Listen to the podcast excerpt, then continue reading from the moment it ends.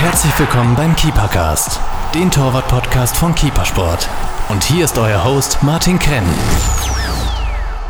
Hallo liebe Torhüter, endlich wieder Keepercast. Nach einer Corona-bedingten Pause, wir haben äh, über ein Jahr keinen Keepercast aufgenommen, freue ich mich besonders, endlich wieder vor dem Mikrofon stehen zu dürfen.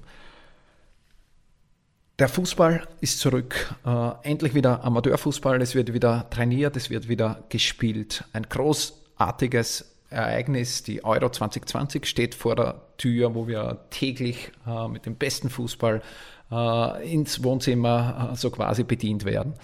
Äh, Euro 2020 ist auch Thema vom heutigen Podcast und auch von den nächsten beiden Podcasts. Äh, wir haben eine dreiteilige Keepercast EM 2020 Torwartanalyse-Serie geplant. Das heißt, jetzt vor der EM äh, die erste Aufnahme, wo wir die Torhüter vorab analysieren.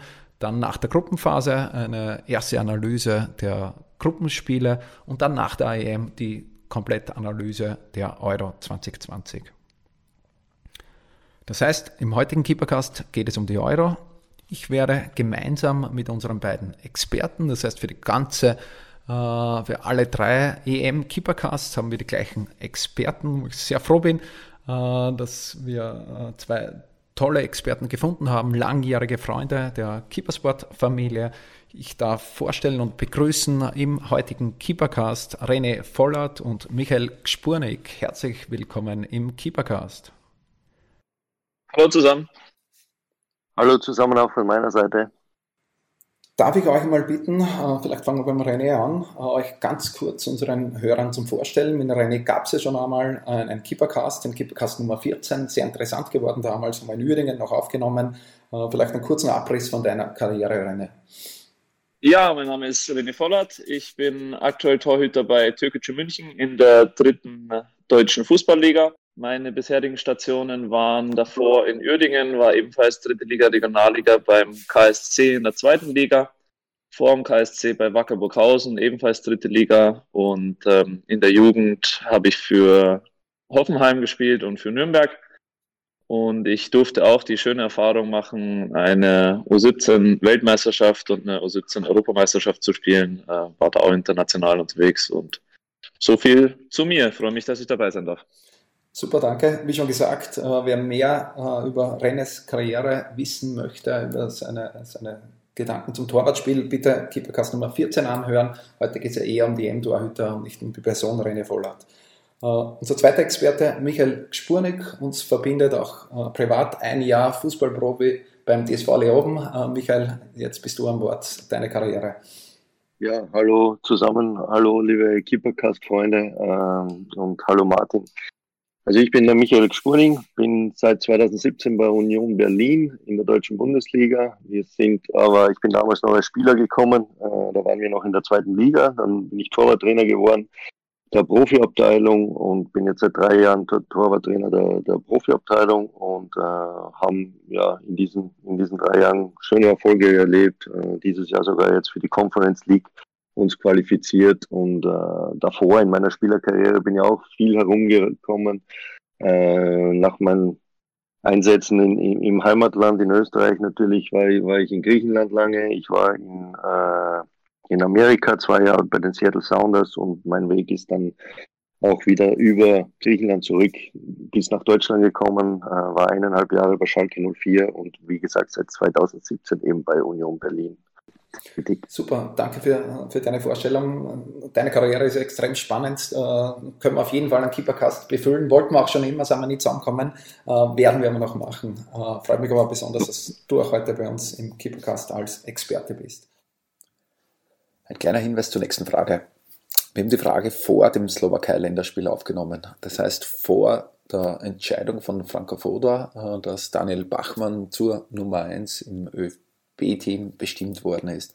Daher sind die Antworten nicht ganz aktuell. Wir lassen sie trotzdem drin im Podcast, da sie unserer Meinung nach trotzdem spannend sind, wie wir und unsere Experten die Situation im ÖFB-Team einschätzen. Wie gesagt, aktuell und für die Euro Daniel Bachmann als Nummer 1 äh, bestimmt äh, vom ÖFB-Team. Äh, wir vom Keepersport-Team wünschen Dani alles Gute bei der Euro. Es geht schon, wie gesagt, um die Euro 2020. 20, so heißt sie offiziell, auch wenn es 2021 gespielt wird. Die Euro 2020 steht vor der Tür. In wenigen Tagen geht es los und wir bekommen wieder nahezu täglich den besten Fußball, zumindest am, am Fernseher serviert, wer nicht live vor Ort dabei ist. Die Euro 2020 ist die 16. Austragung des Wettbewerbs und findet äh, vom 11. Juni bis 11. Juli 2021 in zehn europäischen Städten und einer asiatischen Stadt, nämlich Baku, statt. 24 Nationen nehmen teil und dementsprechend gibt es natürlich auch 24 Torhüter, welche Rene, Michael und ich in der nächsten Stunde ganz genau auf die Finger schauen werden und versuchen, äh, speziell jetzt in der, äh, vor der Euro, äh, versuchen, die besten Torhüter zu analysieren. Unser erstes Thema im Keepercast äh, heute äh, wird speziell unsere Hörer aus Österreich interessieren. Wir haben in Österreich im Vergleich zum DFB, zur deutschen Nationalmannschaft, aktuell noch keine fixe Nummer 1. Man muss auch dazu sagen, ähm, wir nehmen den Keepercast jetzt nach dem England-Spiel auf äh, und vor dem äh, zweiten Freundschaftsspiel auf. Äh, das heißt, wir wissen noch nicht, was passiert. Und deshalb ist unser Status jetzt, dass es keine fixe Nummer 1 gibt. Bachmann hat gegen England gespielt, meiner Meinung nach gut gespielt, hat gutes Momentum. Davor waren noch Schlager und, und Perwan, die einige Spiele gemacht haben. Mich interessiert jetzt aber mal die Meinung äh, von Michael Gspurnik. Äh, wie siehst du die Lage im österreichischen Nationalteam? Wer ist für dich Nummer eins? Ich muss äh, sagen, du hast richtig gesagt, es ist eine spannende, spannende Situation, äh, weil bis jetzt hat sich noch keine klare Nummer eins herauskristallisiert. Stellt sich für mich natürlich die grundsätzliche Frage, ab wann gibt man eine Nummer eins bekannt? Äh, was wäre gut für das Team? Äh, was ist gut für die Torhüter? Will man eben früher eine Entscheidung treffen, um Ruhe reinzubringen oder will man eben wirklich ähm, ja, Tagesform ab, äh, abhängig machen, beziehungsweise möglichst spät diese Entscheidung treffen? Ich glaube, das ÖFB-Team hat sich für die, für die zweite Variante entschieden. Ähm, Situation, ja, wenn, wenn ich zurückdenke vor glaube, äh, fängt an vor, vor gut einem Jahr, eineinhalb Jahren, wo Alex Schlager mit, mit dem Lask wirklich eine, eine tolle Saison hingelegt hat, wo er äh, auch international eine, eine irrsinnige Präsenz gehabt hat in den Spielen. Äh, war auch klar, dass er dann irgendwie den, den Posten im, im Nummer, äh, als Nummer eins in Österreich übernimmt, hat seine, seine Rolle dann auch da gut gemacht in den, in, in den ersten drei Spielen. Dann hat ihm ja im, im Herbst eine, eine Verletzung zurückgeworfen, äh, wo dann Pavao Perwan, den ich, den ich ein bisschen so natürlich aus der deutschen Bundesliga auch kenne, äh, reingerutscht ist. Und ich sagen muss, der hat es wirklich sehr stabil gemacht. Äh, Pavao auch ein, eine gute Ausstrahlung, äh, wirklich keine, keine Schwachstellen so richtig im Torwartspiel. Also war auch da, die Ergebnisse haben gepasst hat also zu Anrecht dann oder zu Recht auch ähm, Nummer 1 Status äh, für sich proklamiert oder, oder sagen wir so in diese Richtung äh, den Status sich erarbeitet. Und dann war die äh, eben hat die Spiele im Herbst gemacht und äh, dann war eben die Frage im Frühjahr, okay, äh, Schlager zurück, wer spielt? ÖFB-Team rund um Torwarttrainer Robert Almer und, und, und Franco Foda haben, haben sich dann eben wieder für Schlager festgelegt, äh, wo, wo die, die Form des Vorjahres der Alex, glaube ich, in diesem Jahr, so, so sehr ich ihn schätze, auch nicht ganz so gebracht hat, also auch von der Ausstrahlung her und manchen Entscheidungen, äh, waren jetzt nicht immer die glücklichsten, wobei ich da weiß, dass, dass er ein Typ ist, der genau da die richtigen Entscheidungen oft macht. Äh, aber wie gesagt, war jetzt nicht so, dass, dass man nicht darüber diskutieren kann, äh, wer, wer kommt jetzt rein oder wer spielt bei der Euro. Und ähm, für mich war es jetzt überraschend, dass, äh, dass Daniel Bachmann noch äh, da reingerutscht ist. Äh, das muss aber nicht heißen, weil die, ich bin nicht der Spezialist, der, der das Ganze so intensiv fürs ÖFB-Team analysiert hat, aber war, war doch dann dann äh, überraschend, dass er jetzt reingerutscht ist und er auch das Spiel gegen England bekommen hat. Ja, das hat er auch ordentlich gemacht, finde ich auch. Äh, die Frage ist, äh, wann legt man sich fest? Ich denke äh, definitiv äh, beim letzten Testspiel sollte, sollte die, die Nummer 1 von der EM äh, spielen und da sollte, sollte dann auch, auch klar sein, wer der EM-Torhüter ist. Und da muss man, davor muss man die Köpfe zusammenstecken sich das Ganze überlegen, auch, auch schauen, wer passt am besten ins Team rein, wer, verhält sich am besten mit der Mannschaft zusammen und dann eine Entscheidung treffen. Ich hätte, ich hätte einen Favoriten, ich hätte wahrscheinlich auch schon, schon frühzeitig eher äh, mich festgelegt und, und äh, wahrscheinlich die, die Variante äh, Perwan auch im Frühjahr genommen, obwohl da natürlich äh, Plus-Minus-Rechnung äh, ist eher der einzige Torhüter, der jetzt nicht diese Spielpraxis hat. Ja, aber das wäre, sagen wir so, eine Möglichkeit gewesen, dass man sagt, okay, man, man hat Ruhe im, im, im Team. Aber wie gesagt, das ist, beurteile ich von außen. Das äh, muss auch nicht richtig sein. Äh, das wäre nur eine Möglichkeit gewesen, wo man sagt, okay, da, da hat man Ruhe im Team, man legt sich auf den Torhüter fest, der hat es stabil gemacht im Herbst und, und fertig. Aber alles andere ist legitim und ich denke, äh, Robert Almer wird da genug Analyse betreiben und äh, Franco Foda dann seine Entscheidung absegnen oder sie werden halt äh, drüber diskutieren. René, wie siehst du äh, als Deutscher die Situation im österreichischen Nationalteam? Also für mich ist es natürlich so, dass ich es auch nicht groß ähm, beobachtet habe, ähm, weil die ja Alex Schlager bei LASK spielt und ich die österreichische Liga nur so peripher äh, verfolge. Ähm, was ich aber weiß und was man natürlich so mitbekommen hat, ist, dass äh, Perwan immer, wenn er gespielt hat in der Bundesliga, und das sind ja doch mittlerweile 19 Spiele, äh, sehr, sehr souverän gespielt hat, ähm, ohne große Schwankungen nach äh, unten. Und ähm, das ist natürlich schon was Außerordentliches, wenn du so eine Nummer zwei hast in, in, in Wolfsburg, die da dann immer die Leistung bringt, äh, wenn er gefragt ist. Ähm, zu den Länderspielen, die er gemacht hat, kann ich jetzt auch nicht sagen. Ähm, aber ich, also ich, ich denke auch, dass es sehr wahrscheinlich zwischen Perwan und Schlager dann eine Entscheidung geben wird, weil ähm, sie doch die erfahreneren Torhüter sind, sage ich jetzt einfach mal äh, so. Ähm, der einzige Knackpunkt ist eben, dass Perwan nicht die Nummer eins ist in seinem Verein und ähm, Schlager eben schon. Ja, es wird eine interessante Entscheidung. Ähm, aber so viel zu meiner Einschätzung. Wie seht ihr generell die, äh, die Entscheidung vom ÖSB, diese drei Torhüter mitzunehmen, Schlager, Perwan und Bachmann? Es war ja Heinz Lindner auch äh, noch im Spiel. Heinz hat eigentlich von der, von der Spielpraxis her, speziell im Nationalteam auch, die meiste Erfahrung gehabt. Äh, mit Schlager, Permann und Bachmann haben wir gerade einmal 13 oder jetzt, Bachmann hat jetzt auch ein Spiel 14 äh, Spiele äh, auf alle drei Torhüter aufgeteilt. Da hat Manuel Neues dreifache davon. Wie, wie steht es ja dazu, dass, dass Lindner nicht nominiert wurde? Also wenn ich anfange, mich hat es schon gewundert wenn ich das so sagen kann. Aber Michi, vielleicht kannst du ausführlicher deine Meinung dazu kundtun.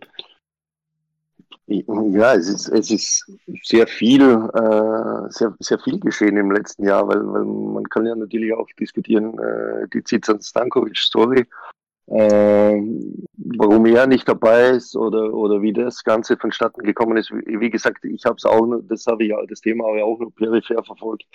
Ähm, ja, hätte man natürlich äh, Lindner 1 dazu, dazu, nehmen können, weil, weil er jetzt auch in Basel wirklich äh, seine Leistung abruft, äh, definitiv.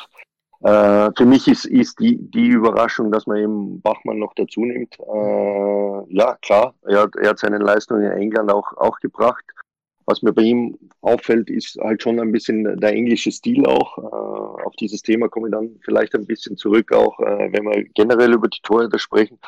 Äh, und, und, und da stelle ich mir die Frage, ob, ob, ob das vom Offensivspiel, vom Aufbauspiel wirklich so zum, zum, zum Team jetzt passt. War zum Beispiel im, im Spiel gegen England auch in der 44. Minute eine, eine Situation, äh, wo Hinteregger in der, den Ball kurz will und, und, eine Diskussion, will ich jetzt nicht sagen, aber wo was entsteht am Feld, was, was jetzt ein bisschen nicht äh, dem entspricht, dass da eine klare Linie herrscht. Bachmann wollte den Ball lang spielen, hat dann schlussendlich sich durchgesetzt, was auch richtig ist.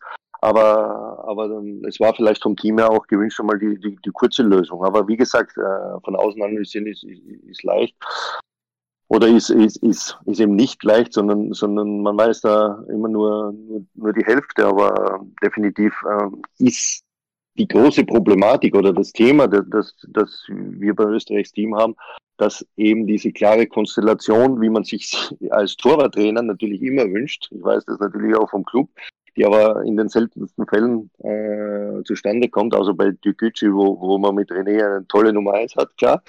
Aber, aber sonst ist es immer, ist es immer eine Wunschkonstellation, die gibt es nicht. Äh, wie gesagt, ich bin eher ein Verfechter davon, dass man sie vielleicht frühzeitig äh, festlegt und in allererster Linie, wenn es nicht frühzeitig ist, dass eine klare Kommunikation herrscht, dass jeder seine Rolle kennt äh, und deswegen hätte ich, hätte ich auch äh, das mit Pavao eben im Frühjahr durchgezogen. Auch vielleicht mit dem Hinterkopf, was war damals äh, bei Robert Almer der Fall, äh, wo ich jetzt noch den Hut sehe, wie das über Jahre lang im Team gute Leistungen gebracht hat, obwohl er beim, beim äh, beim Verein nicht gespielt hat. Also da hat man sich vielleicht eine, eine Baustelle aufgemacht, wo ich sage, okay, mh, hm, muss es sein. Äh, natürlich, Alex davor, sensationelle äh, Saison. Des, deswegen ist das ja alles begründet und man kann sich so und, so entscheiden. Aber äh, die anderen Themen, ob jetzt Lindner dabei, äh, beziehungsweise Stankovic, ja, äh, wichtig ist natürlich, dass das Team, alle drei Tore so harmonieren, so funktionieren und dass dann schlussendlich eine Nummer eins gefunden wird, die, die auch von allen unterstützt wird. Fassen wir kurz zusammen. Äh, wir haben den, den Michael Gspurnik, der eher pro Perwan gehen würde. Äh, wir haben den René Vollert, der zwischen Schlager und Perwan sich entscheiden würde. Prinzipiell von außen betrachtet äh, gibt es bis Stand heute, eben vor dem Wochenende, vor dem äh, Slowakei-Länderspiel, noch keine Nummer 1.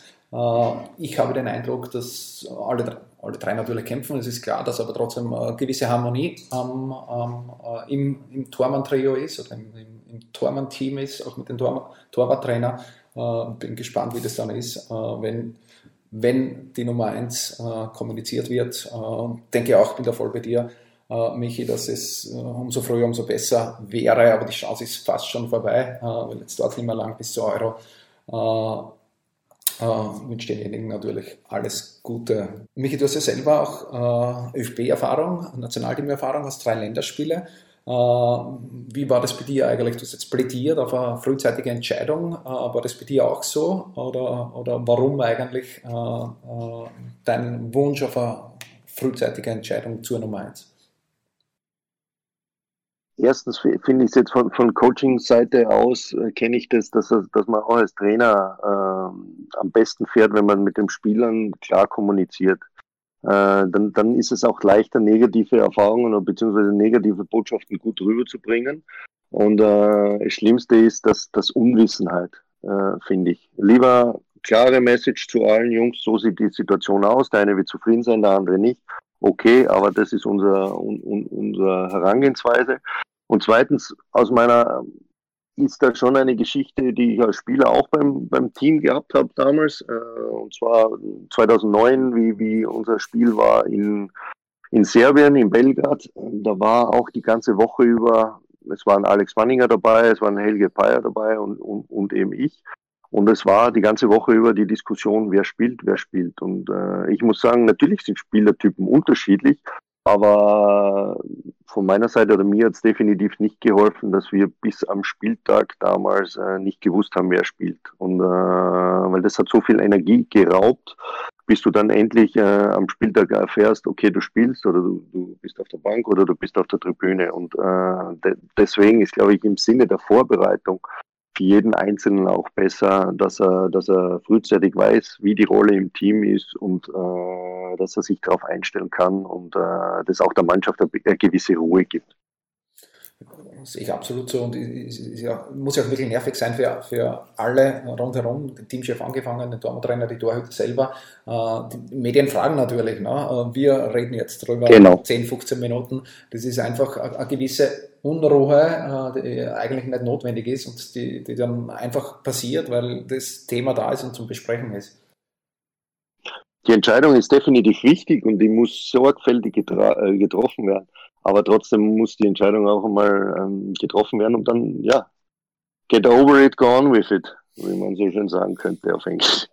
Wir wechseln das Land äh, und gehen äh, und, oder schauen äh, nach Deutschland. In Deutschland sieht die Sache ganz anders aus. Da gibt es eine ganz klare Nummer 1, Manuel Neuer, hat an die 100 äh, Länderspiele im Nationalteam, äh, ist Kapitän äh, der deutschen Nationalmannschaft. Da brauchen wir, glaube ich, jetzt nicht zu dritt diskutieren, wer spielen wird. Äh, die Situation ist klar.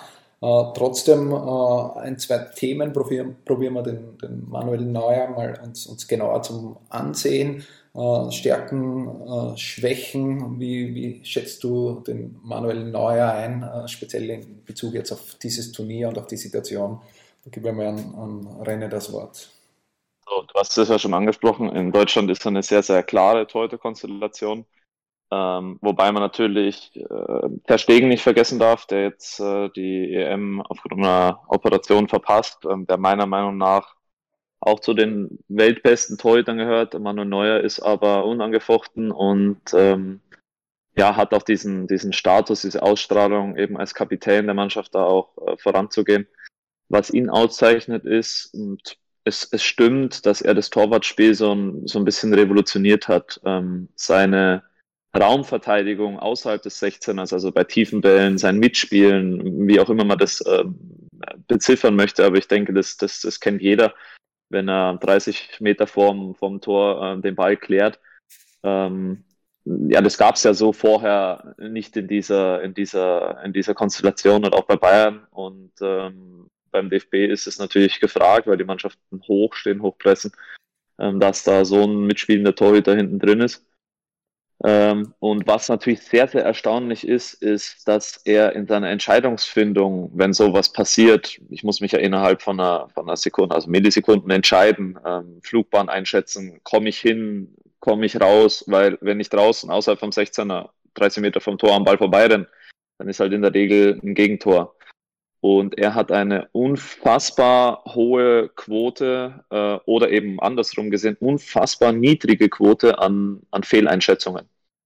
Und auch seine Ruhe am Ball, wenn er dann, sage ich mal, 35 Meter vorm, vorm, vorm Tor äh, den Ball runterstoppt oder so, dann, dann knallt er nicht irgendwo hin meistens, sondern er sucht dann mit dem Kopf, mit dem Fuß, teilweise mit der Brust, äh, schon dann immer den nächsten Mitspieler. Und ähm, das ist schon was, was, was herausragendes und natürlich unbestritten auch. Das ist es ja, er ist ein kompletter Torhüter. Ähm, er ist stark im 1 gegen 1, er hat eine große Reichweite auf der Linie.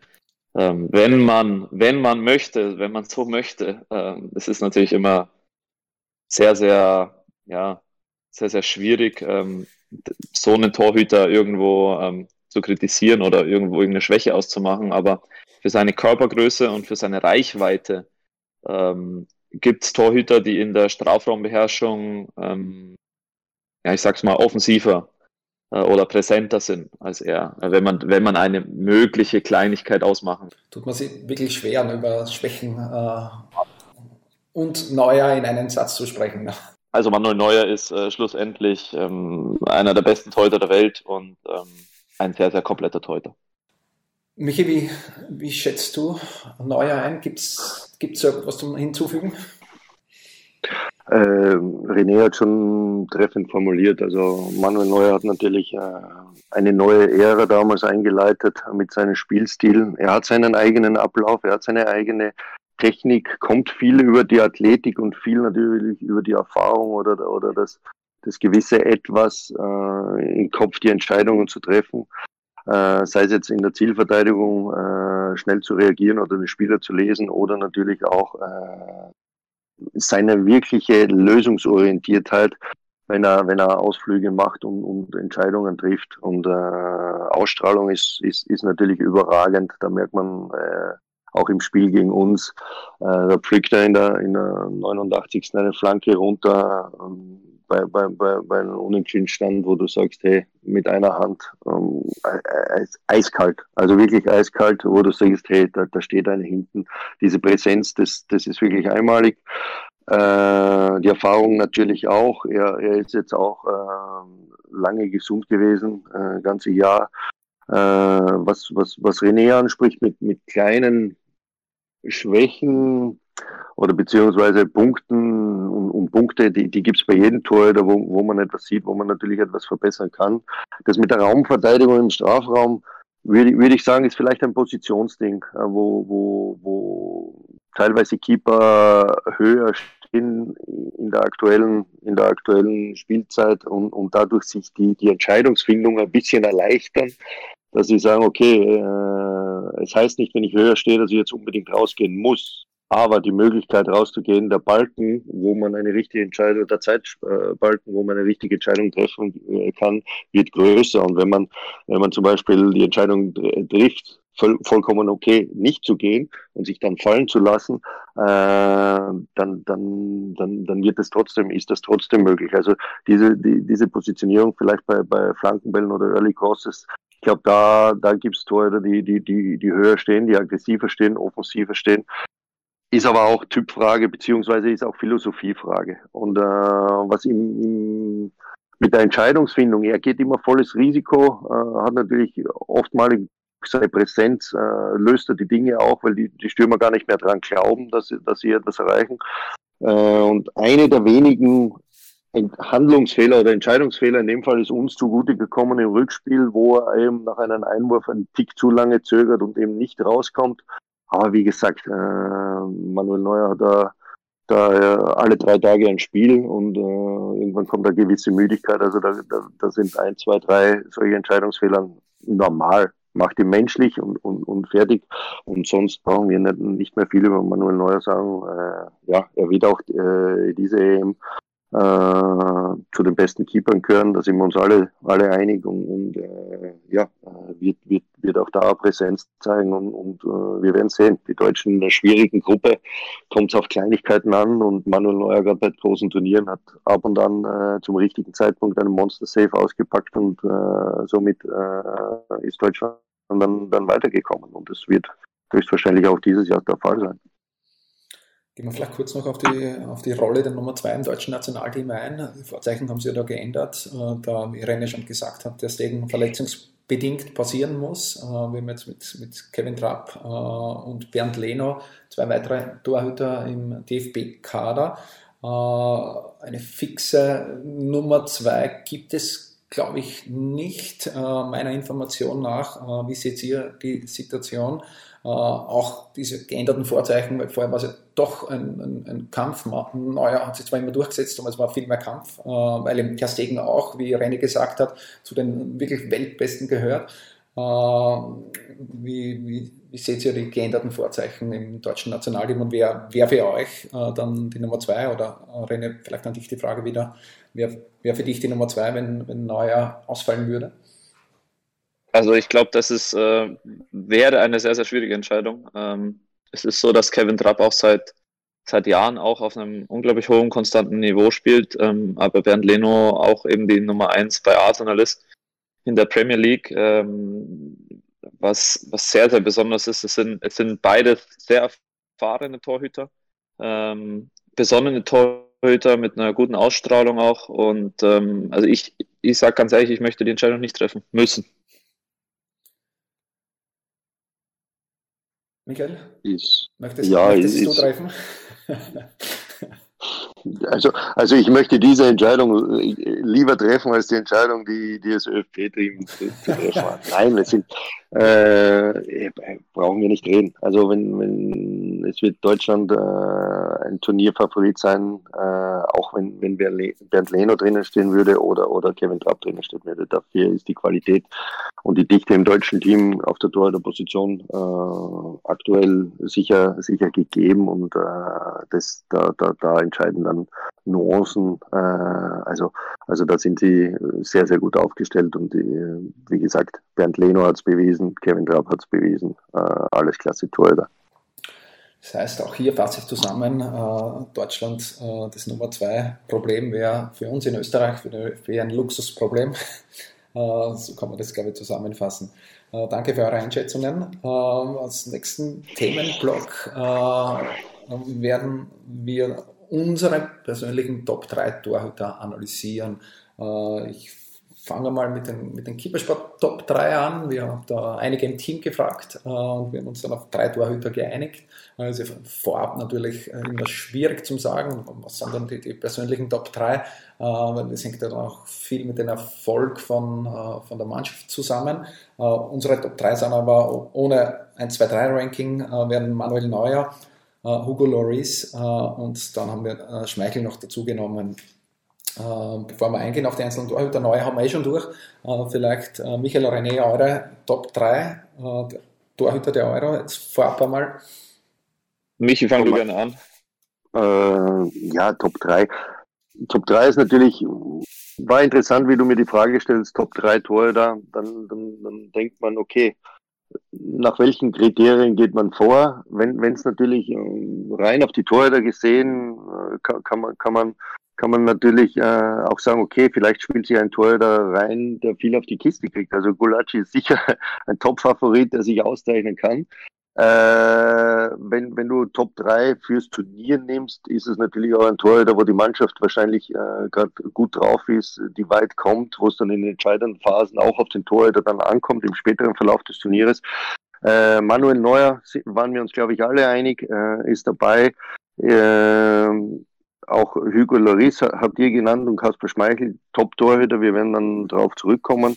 Äh, ich habe mich aber noch auch für Courtois entschieden, weil er für mich einfach äh, aktuell wirklich fast das kompletteste am Torwartspiel äh, verkörpert. Also er ist, hat ein starkes Verhalten im, im, im, im, im äh, 1 gegen 1 auf der Linie, ist souverän bei Flanken und, und, und kann auch fußballerisch einiges. Also da, den habe den hab ich mit in der Liste und dann habe ich auch noch äh, als Jüngeren trotzdem erfahrenen äh, Donnarumma dazu gewählt. Äh, vielleicht nicht unbedingt, weil, weil, weil er jetzt schon als komplettester Torhüter ist, aber er, er, er hat eigentlich viel Potenzial. Ob er das jemals in allen Bereichen komplett ausschöpft, weiß ich nicht. Äh, aber, aber was mir in ihm fasziniert, ist eine spezielle Abdrucktechnik oder wie er seine Länge, seine körperliche Physis wirklich in einen Abdruck, äh, direkten Abdruck reinsetzen kann. Und das, das ist äh, für mich wirklich, mich wirklich inspirierend, habe ich teilweise auch analysiert, wo ich sage, okay, das hat was. Aber natürlich äh, hat auch er ein paar Schwächen, wie, wie, wie so eins gegen eins finde ich noch ein bisschen wild bei ihm oder Offensivspiel nimmt er auch nicht ganz so seriös. Ja, aber das ist, äh, sind alles Top-Tore, über die wir da reden. René, du hast im, im Vorgespräch oder, oder wie wir geschrieben haben im Zuge der Vorbereitungen auf den Podcast auch Courtois Neuer Donnarumma genannt. Äh, bleibst du dabei oder hat sich da noch was geändert? Nee, ich bleibe dabei, auch wenn ich ähm, ein, ein großer Fan bin von Torhütern wie Jan Sommer ähm, und Gulaschi äh, Sommer vielleicht deswegen, weil er ja sagen wir, ein, wenn man das so sagen kann, ein, ein ähnliches Torwartspiel ähm, hat wie ich, ähm, aufgrund von seiner körperlichen Verfassung ähm, gewisse Dinge anders machen muss als jetzt die 1,95 Hühnen. Ähm, ähm, aber allerdings, ich, ich hatte wirklich, ich habe euch als letztes geschrieben, äh, welche drei Torhüter ich äh, favorisiere, sage ich mal. Ähm, Neuer war ja ganz klar, da sind wir uns, wie, wie auch schon mehrfach gesagt, alle einig. Donnarumma ähm, finde ich wie das Michi auch schon gesagt hat, ähm, jemanden mit unfassbarem Potenzial, weil du kannst, also ich, ich glaube, er hat 220 Spiele mit 22 Jahren in der, in der Serie A und äh, schon Länderspiele vorzuweisen. Also ähnlich, ähnlich war es damals vielleicht bei Casillas, der auch mit 17, glaube ich, äh, im, im Tor stand und Roma ja schon mit 16.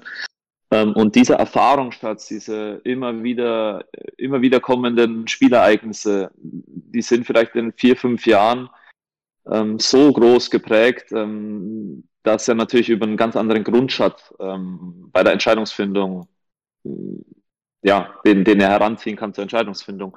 Wie das Michi auch gesagt hat, ähm, ich habe mir natürlich viele Szenen angeguckt und ich, ich sehe es auch so, dass er in einigen Sachen vielleicht technische Schwächen hat, wie, wie eins gegen eins, wie vor allem seine Entscheidungsfindung, äh, wenn er mal außerhalb vom 16er ähm, klären muss oder wenn er ja im Spielaufbau äh, mit dabei ist. Ähm, aber was mir, was mir sehr imponiert bei ihm ist, trotz dieses jungen Alters, okay, man kann wieder sagen, sehr, sehr viel Erfahrung, ist ähm, seine mutige, mutiges Verhalten beim, beim Strafraum, in der Strafraumbeherrschung. Ähm, Michi, was du vorher angesprochen hast, bei Manuel Neuer Positionstechnik oder Positionierung. Ähm, wenn man ihn beobachtet, er, er, er ist immer sehr, sehr offensiv. Also er geht wirklich mhm. immer drei, vier Meter dann raus und ähm, um da die Position zu haben, wie du es eben erklärt hast. Absolut, ja. Ähm, Und ähm, das ist mir sehr, sehr, sehr, sehr bei ihm aufgefallen. Ähm, wie gesagt, deswegen auch, weil er so großes Potenzial noch, noch vor sich hat im Vergleich zu den anderen. Und Courtois als einer der ähm, komplettesten Torhüter, ähm, der wirklich, der wirklich alles mitbringt, der im 1 gegen 1 stark ist, der in der Strafraumbeherrschung sehr, sehr gut ist, der sehr präsent ist, der am Fuß stark ist.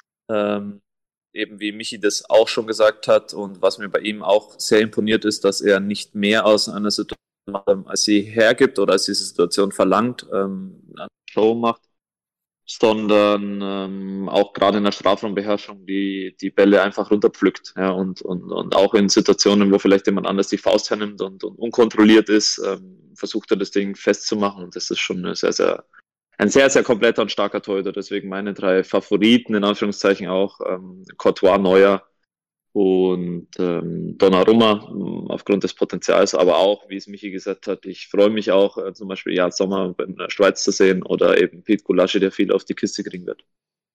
Ich finde, äh, wenn ich da sagen äh, darf oder einspringen darf, das, was, was René gesagt hat, äh, ist Top-Punkt auch bei Courtois. Er macht nicht mehr aus dem, was ist.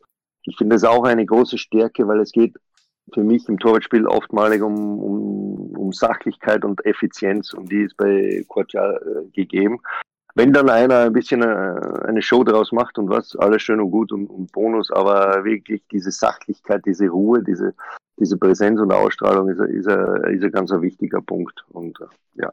Gut, da ist ja auch äh, exakt im richtigen Alter, muss man sagen. Ne? Der, hat, der ist 29 mhm. Jahre alt, der ist 1,99 groß, er spielt bei einem großen Verein, äh, er hat schon viel Erfahrung, äh, Belgien ist stark drauf, das, das, muss ja auch dann dazu passen, dass man wirklich der beste Torhüter von Turnier wird. Also da, da, kann schon einiges aufgehen, wenn man sich Courtois ansieht. Äh, Donnarumma war jetzt eigentlich mit Abstand der Jüngste, das ist ja schon mehrfach äh, gesagt. Äh, Donnarumma ist 22 äh, war jetzt in der Liste der genannten äh, mit Abstand der jüngste. Äh, bevor wir vielleicht auf ein, zwei andere eventuelle Shooting Stars gehen, würde ich noch gerne eure Meinung zu Hugo Lloris hören. Du halt bei Frankreich Kapitän, auch Kapitän, Weltmeister, schon 124 Nationalteamspiele. Wie schätzt ihr Lloris ein? Ich, äh, ich muss sagen, Loris aus dem Team zu streichen, ist so wie, wie, wie die Situation im ÖFB-Team, ein Tor daraus zu streichen. Äh, Hugo, also wenn, wenn man ihn ansieht, was für mich klasse ist und, und äh, vielleicht best, bestmöglicher umsetzt, ist diese Tiefe in der Positionierung bei, bei Zielverteidigungsaktionen. Er, er, er kommt er weiß ganz genau, wie er sich tief präsentiert, beziehungsweise wie er, wie er sich fallen lässt, wie er mit der Zeit spielt äh, und dann bereit ist für den Abdruck. Er hat ein sehr gutes Abtauchverhalten. Er, er macht da extrem viele Saves auf der Linie. Äh, ob jetzt Abtauchen oder Ab, äh, äh Abdruck, äh, er ist da einfach immer bereit. Ähm, da komme ich aber dann auch gleich wieder zu, zu der leichten Schwäche, die, die das natürlich mit sich bringt. Er, er kommt somit aber schwer in einer 1 zu 1 Situation nach vorne. Man wird ihn nie in der sogenannten, wie der DFB das formuliert, Red Zone erwischen, also diese, diese Zone, wo, wo, wo es gerade schwierig ist für ein Tor, da gehe ich ins 1 gegen 1, mache einen Block vorne, habe ich die Distanz nah am Schützen oder lasse ich mich fallen und, und gehe mit der Zeit und kann hinten abtauchen oder äh, Abdruckverhalten machen. Er wird nie in einer Red Zone erwischt werden, aber er wird es auch schwierig haben, wenn, wenn Situationen sind innerhalb der Box, so aus neun bis sagen wir zwölf Metern, dass er da vorne nach vorne preschen kann und äh, der 1-1 äh, die Situation klärt. Das ist, das ist der Nachteil an, an seiner großen Stärke. Aber da sprechen wir natürlich von Top-Top-Level, was, was ab und an ins Gewicht fällt beim, bei einem Gegentor, aber wie gesagt, er holt dafür auf der Linie einige, einige schöne Dinge raus, die, die natürlich alles andere selbstverständlich sind. Und äh, Raumverteidigung bei ihm ist, ist, äh, ist wirklich ein gutes Verhalten. Äh, er faustet einen Tick zu viel für meine Verhältnisse, geht also da auf Nummer sicher, das hat aber alles Hand und Fuß und das passt. Und äh, sein Offensivspiel, finde ich, äh, macht das sehr souverän, sehr abgeklärt allerdings alles mit dem linken Fuß. Also er macht äh, bewusst immer die Aktion über links oder über seinen linken Fuß, wo man vielleicht als, als, als Mannschaft ihn, ihn bewusst anpressen kann. Aber wie gesagt, das ist auch ein, ein hohes Niveau und er, die Übersicht, dass er die Situation sehr souverän eigentlich im Vorhinein schon löst. René, deine Gedanken über ähm, Hugo Loris? Ja, ähm, Hugo Loris natürlich, äh, ja, wie, wie, wie es Michi eben auch schon gesagt hat, ein Torhüter mit unglaublich viel Erfahrung, der meiner Meinung nach, jetzt greife ich auch so ein bisschen vor, im ähm, stärksten Team ähm, spielt. Daher auch sehr wahrscheinlich sehr weit kommen wird, äh, wenn nicht äh, wenn nichts Außergewöhnliches passiert, wobei natürlich die äh, Gruppe ähm, schon, schon eine Hammergruppe ist.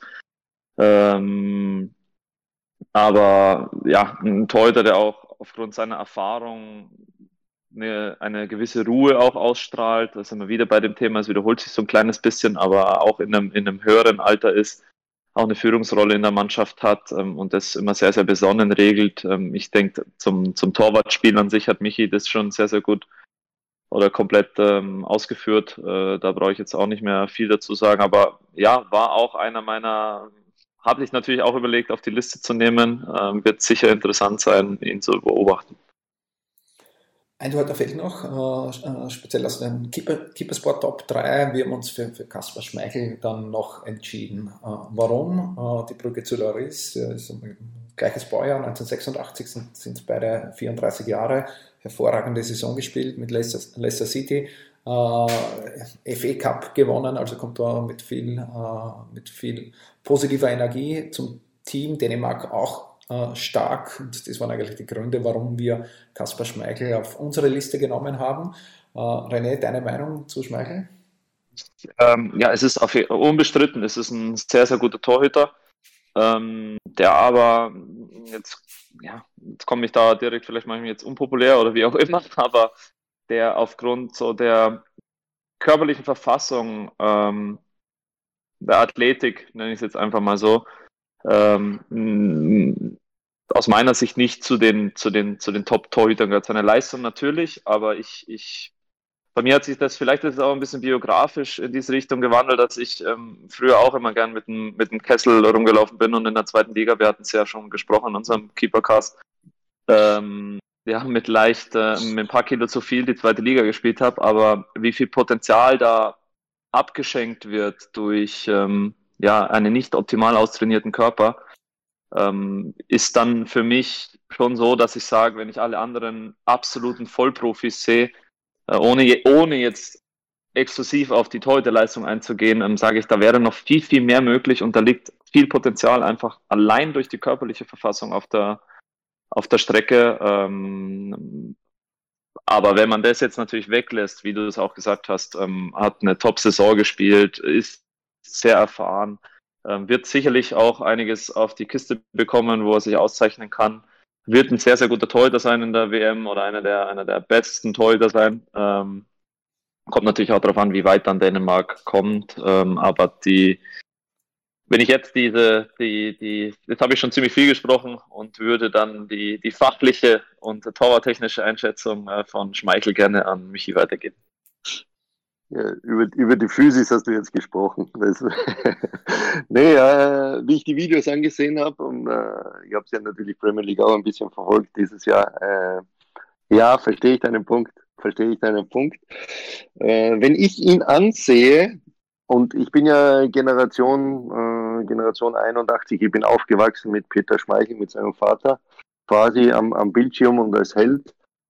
Und ich muss sagen, ich erkenne da schon viel wieder. Ich erkenne da viel wieder von der Ausstrahlung, von der Präsenz. Äh, dann, dann, dann wie er zum Beispiel jetzt wieder äh, letztes Jahr in, in, der Saison einen so, so einen Block ausgepackt hat, wie, wie er als Handballtorwart entgegenspringt und ein 1-1-Safe macht. Also er kann, er kann seinen Vater nicht ableugnen, definitiv nicht. Äh, Finde es sehr, sehr als Torhüter auch. Ähm, was mir gefällt, ist auch seine, seine ruhige technische Art. Äh, der hat einen irrsinnig sauberen Ablauf in, in den Bewegungen. Offensivspiel, Präzision, kombiniert mit der Länge bei den Flugbällen wirklich extrem stark. Äh, wo ich, wo ich äh, auch mit René mitgehe, ein bisschen, oder wo das vielleicht ein bisschen zu tragen kommt, er hat schon ein gutes Timing in der Raumverteidigung beim Flankenabfangen, aber jedes Mal, wenn er unter Druck kommt und sich dann physisch irgendwie be be bewähren muss, ähm, hat dann, ist er nicht fehlerfrei. Also jedes Mal, wenn er, wenn er in einen Zweikampf kommt, ich glaube im, im letzten Spiel gegen Tottenham, gegen Leicester, wo es auch um die Champions League gegangen ist, beim Eckball, zieht er auch den kürzeren gegen den, gegen den Stürmer. Äh, klar, kann passieren, Entscheidungsfehler, Handlungsfehler, aber es hat äh, bei der Analyse, wie ich es ein bisschen durchgeguckt habe, schon ein gewisses System dahinter, dass das, äh, im Luft-2-Kampf, was mich eben verwundert hat, weil er ja schon was darstellt, er dann teilweise zu Fangfehlern oder, oder auch äh, Fällen äh, kommt, die, die er nicht absolut sauber klärt. Aber wie er beide schon gesagt hat, äh, ein Torhüter, der, der auch ein,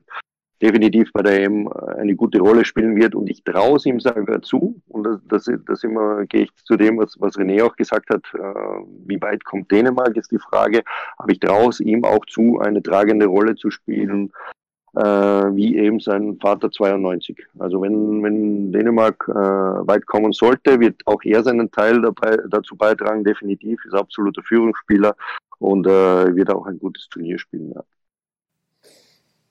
Gut, das heißt, äh, ne, der René wollte dann uns schon so quasi ausreden, fast aus den Top 3. Äh, Nein, überhaupt nicht, überhaupt nicht.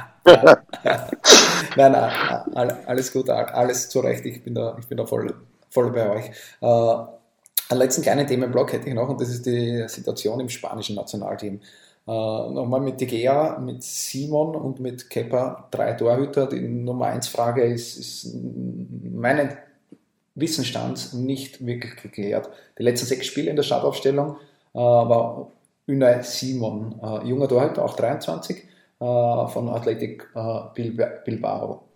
Äh, wie schätzt ihr die Situation im spanischen Nationalteam ein? Falls Unai spielen soll, also Unai Simon spielen sollte, könnte er auch eigentlich ein Shootingstar werden. Also Thema Spanien, Thema und oder andere junge Shootingstars der EM. Die, die Situation kommt mir spanisch vor. Spanisch, ja. Nee, äh, ich glaube, es wird, wird sich zwischen Unai Simon und, und äh, De Gea abspielen, die ganze Geschichte. Äh, wie gesagt, äh, zu Simon ein, ein, ein wahnsinnig reaktionsschneller Keeper, äh, der, der sicher das Potenzial hat, äh, wenn, wenn er spielt, äh, in der EM durchzustarten, definitiv. Bei De Gea hast du natürlich mehr Erfahrung. Äh, also ist ein bisschen so, weiß ich nicht, Shootingstar gegen, gegen renovierten Platz, Kirsch.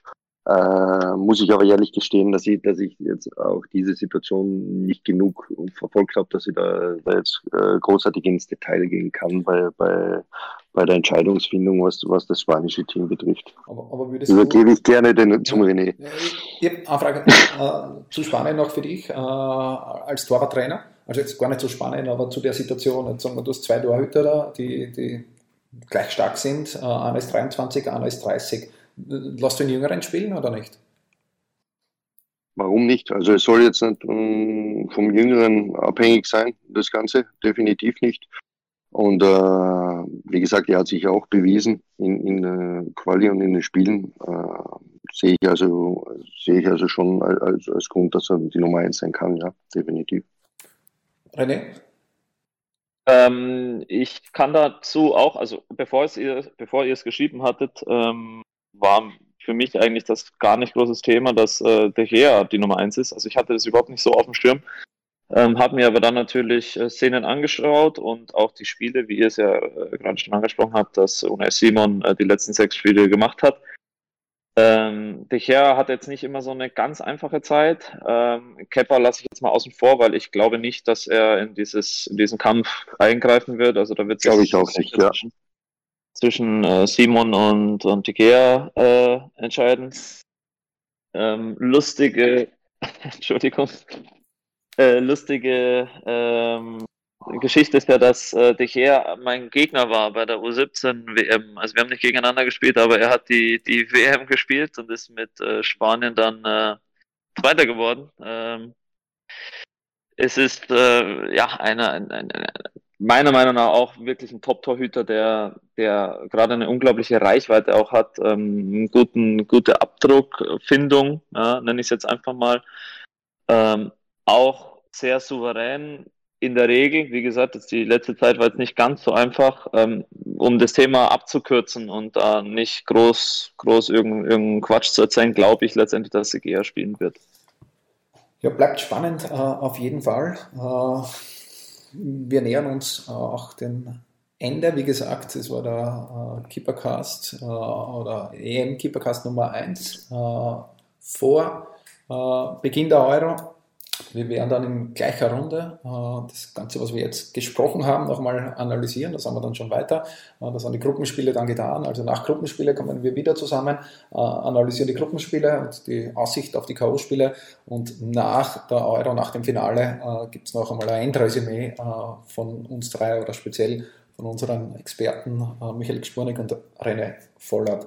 Eine letzte Abschlussfrage habe ich noch einmal. Da würde mich eure Meinung interessieren. Kann er kurz und knackig sein. Wer wird Europameister? Das schon, du fragst gar nicht mehr. Also ah. für mich ist es, ich wollte ich wollt schon, schon dich jetzt unterbrechen und sagen, jetzt müssen wir noch besprechen, wer, wer Europameister wird. Nee, also ganz kurz und knapp, Frankreich, die kompletteste Mannschaft. Kurz und knapp für mich auch Frankreich äh, auf die Schnelle. Äh, aber ich will dich jetzt nicht so oder das Keepersportteam nicht so leicht davonkommen und will jetzt noch äh, als Gegenabschlussfrage fragen, was ist eure Nummer eins für Österreich? Meine Nummer eins, äh, kann ich nur von meiner persönlichen sprechen, ist nicht abgestimmt mit dem Keepersport-Team. Ich habe das schon länger gesagt, dass ich denke, äh, dass äh, Foda Alexander Schlager aufstellen wird. Äh, das ist jetzt noch immer nicht meine Meinung, ich weiß, ich rede herum. Äh, prinzipiell hätte ich, da gehe ich auf, die, auf Heinz Lindner noch einmal ein. Ich hätte eigentlich damit gerechnet, dass er den Heinz Lindner mitnimmt. Äh, Heinz Lindner hat, hat die meisten Spiele. Heinz Lindner hat extrem gut gespielt in Basel. ist für mich eigentlich unverständlich, dass, dass Lindner nicht dabei ist, wobei es natürlich sehr schwierig ist. Wenn, wenn nimmt er nicht mit Schlager, äh, Perwan Bachmann, jeder hat seine Berechtigung. Äh, ich sehe das natürlich auch ein bisschen aus der, aus der Keepersport-Brille. Heinz Lindner spielt Keepersport-Handschuhe. Äh, darum ist, war da auch immer der Wunsch oder die Hoffnung, dass ein Heinz Lindner im Nationalteam dabei ist. Bis vor den jetzigen Spielen, also bis vor den England-Spielen, wie gesagt, Slowakei war noch nicht im, im, zum jetzigen Zeitpunkt der Aufzeichnung vom Podcast, bin ich trotzdem davon ausgegangen, dass Schlager spielt. Äh, Bachmann hat seine Chancen massiv verbessert. Äh, und äh, mit der Leistung vom, vom England-Spiel könnte es sogar sein, dass, so denke ich, dass er sich für, für Bachmann entscheiden wird. Ich würde aber Alexander Schlager spielen lassen, auch wenn er die ja, vielleicht nicht die 110-prozentige Form aktuell hat, aber er hat bewiesen, er hat bewiesen auch in Euroleague-Spielen äh, beim LASK äh, im letzten Halbjahr, dass er in, in großen Spielen äh, gut spielen kann, dass er nervenstark ist. Äh, also ich würde in der jetzigen Konstellation wahrscheinlich Alexander Schlager spielen lassen. Aber es ist eine sehr schwierige, sehr schwierige Entscheidung. Und könnte man wahrscheinlich noch einmal 10, 15 Minuten drüber diskutieren. Aber das, das, machen, das machen wir jetzt nicht mehr. Äh, jetzt haben wir eine Stunde, äh, haben wir eine Stunde fast durch. Äh, ich sage danke Mike, danke René für eure Zeit, für die Aufnahme von EM Keepercast Nummer 1. Ich wünsche unseren Hörern viel Spaß beim Hören. Freut euch auf die Ausgabe Nummer 2. Wie gesagt, nach den äh, Gruppenspielen kurz vor der K.O.-Phase kommen wir wieder zusammen. Ähm, wenn euch der Podcast gefällt, äh, teilt den Podcast, äh, gebt uns eine 5-Sterne-Bewertung auf äh, iTunes äh, beziehungsweise ein Herz auf Spotify. Das hilft uns dann, dass den Podcast noch mehr interessierte Torhüter hören. Ja, uns allen wünsche ich eine schöne Euro. Ähm ja, also auch von meiner Seite hat richtig Spaß gemacht. Danke nochmal für die Einladung. Ich hoffe, wir haben auch äh, ein paar Hörern äh, Insights gegeben, beziehungsweise äh, ein, ein, eine gute Zeit gegeben. Äh, und äh, ich freue mich schon auf die, auf die Analyse der ersten Spiele, beziehungsweise auf die Spiele um die Euro an sich natürlich. Und äh, ja, freue mich dann wieder euch äh, mit euch quatschen zu können. Und äh, bis dahin alles, alles Gute, bleibt gesund und äh, schöne Euro. Ja, mir jetzt auch sehr, sehr viel äh, Spaß gemacht, mit euch zu quatschen, ähm, die Torhüter zu analysieren. Ich bin auch sehr gespannt, äh, was von dem, was wir so, so äh, prognostiziert haben, was wir analysiert haben, was sich zeigen wird. Ähm, und freue mich auch auf eine, auf eine mit Sicherheit sehr, sehr spannende EM, vielleicht mit der einen oder anderen Überraschung. Wie ich es anfangs angedeutet habe, vielleicht kommen ja meine, meine zwei deutschen Lieblinge, sage ich mal, oder Bundesliga-Lieblinge, Jan Sommer und Pete Kulaschi auch ähm, in der EM weit und, und, und können zeigen, was sie drauf haben. Ansonsten freue ich mich schon auf das nächste Gespräch mit euch und wünsche euch bis dahin eine sehr schöne Zeit. Von der Keeper Base in Kottingbrunn. Das ist der Keepercast. Gefällt dir, was wir hier machen? Dann teile und bewerte unseren Podcast und folge uns auf Soundcloud und iTunes. Warum machen wir das Ganze, fragst du dich? Weil Leidenschaft im Herzen beginnt. Keepercast, right from the heart of goalkeeping.